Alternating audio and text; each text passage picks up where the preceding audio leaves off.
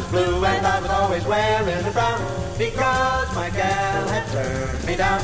Then we met and you bet I knew from the first. Jon Hendricks, everyone seems to agree, has a way with words. He and his group, Lambert Hendricks and Ross, popularized the form known as vocalese, writing swinging conversational lyrics to classic instrumental jazz. Hendricks wrote the words and sang them too, almost as if he was talking right to you. Hey, baby, I'm gonna tell you about your loving and your kissing and your hugging and your sweet And jazz singing hasn't been the same since. The bride. Listen to me, baby, and I know me, maybe listen to my story. It's terrifically true. I want to find a way of telling you that I really go for you. I hope you believe me, baby, because I certainly do. Because you're telling me really, really The writer singer Hendricks claims his skill at this form all goes back to one spectacular jazz pianist. I sang with Art Tatum at age 10 in Toledo, he was my neighbor.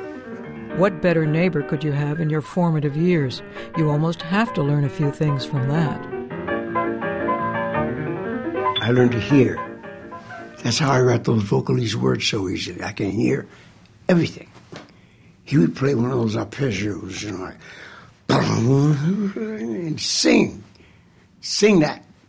And I say, what? And then I would try to sing it, and he would tell me which one I missed. He used to make me so mad. But he sharpened my hearing to where I can hear around the corner now. Howdy do, I'm talking about you. It's very nice to know that you're really taking time to listen to me blow. Cause as sure as you're born, I'm blowing my horn. Baby, baby, Jon Hendricks, born in 1921, was from Ohio, as was his neighbor, Art Tatum. Hendricks played drums and a little trombone, but after serving in World War II, he studied pre law on the GI Bill. It was another jazz legend, Charlie Parker, who pushed him over to singing. Bird, as they called Parker, passed through town and heard Hendricks sing. You ain't a lawyer. what what am I then? He said, You're a jazz singer. I said, Well, I do that in my spare time. He says, Well, that's what you are, and that's what you should be doing full time. The young Parker said to the young Hendricks, When you're in New York, look me up. I said, Well, where will I find you? And he said, Just ask anybody.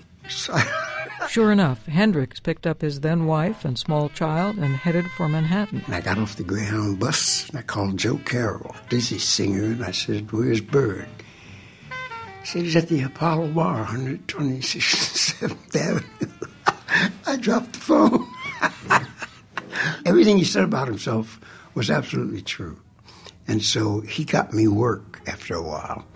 And it led to Lambert Hendricks and Ross. Some cats say that Bop dead, but that cat done lost his head. Tell that's where he's been misled, cause everybody's bopping. Bop ain't dead, that's line is out. Dixieland and the capital I. Well, that's where to take a dive, cause everybody's bopping. If It's worth noting that at least one inspiration for the whole vocalese style came from somebody else's hit record, this one. There I go, there I go, there I go, there. Moody's I Mood for go. Love, lyrics by Eddie Jefferson, we think. Pretty baby, you are the soul who snaps my control. Tailored to a sax solo by James Moody from 1949. Time me, I never Hendricks heard it, and he thought, I can do that. You give me a smile. He realized it took singing beyond the usual 32 bars. You can write everything, everything in the, in, in the song and all the solos too.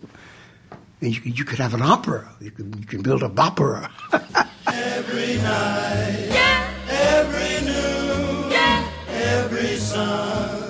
So to start off, he thought he'd try to lyricize, that's the word he uses, some Count Basie.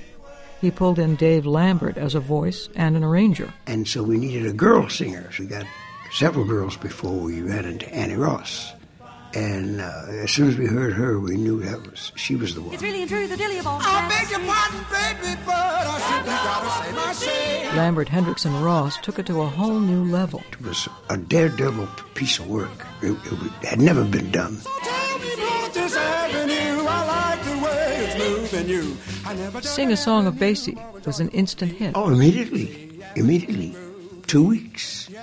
We're sitting around uh, starving. And Hendricks picks up a downbeat magazine, and their record is climbing to the top of the charts. So I said to Dave and Annie, "Hey, we we don't have to starve anymore. Now look at this." It was 1957, and they were a mixed group two white singers and Hendricks. So some people might have thought club dates would be hard to get. They looked at the racial uh, makeup of the group, you know. But I never looked at that. I, I never look at that kind of thing. I, I don't see that You know? so I said, What's the matter? We got a great thing here. Masticate with some friends. Hope the party never ends. Turns out the club dates did come, fast and furious. Within two weeks, we were working. We would be the vocal part of jazz.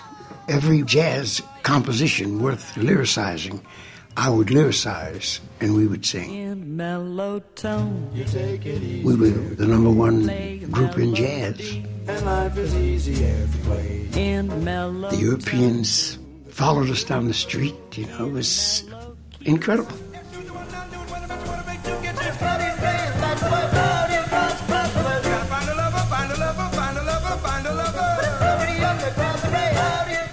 It was that fast, we sang it that fast.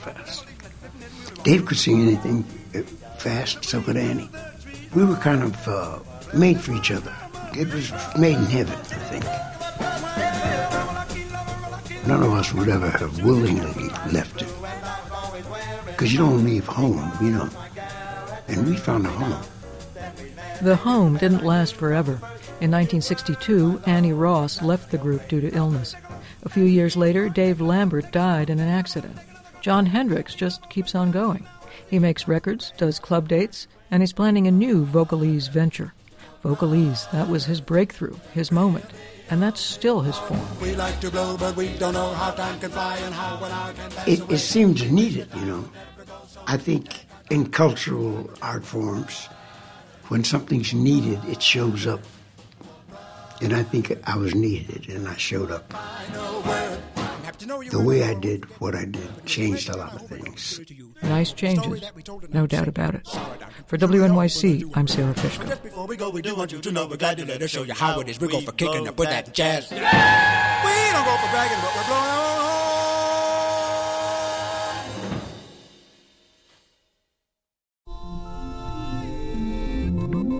horn. I'm David Remnick, host of the New Yorker Radio Hour. There's nothing like finding a story you can really sink into that lets you tune out the noise and focus on what matters. In print or here on the podcast, The New Yorker brings you thoughtfulness and depth and even humor that you can't find anywhere else. So please join me every week for the New Yorker Radio Hour, wherever you listen to podcasts.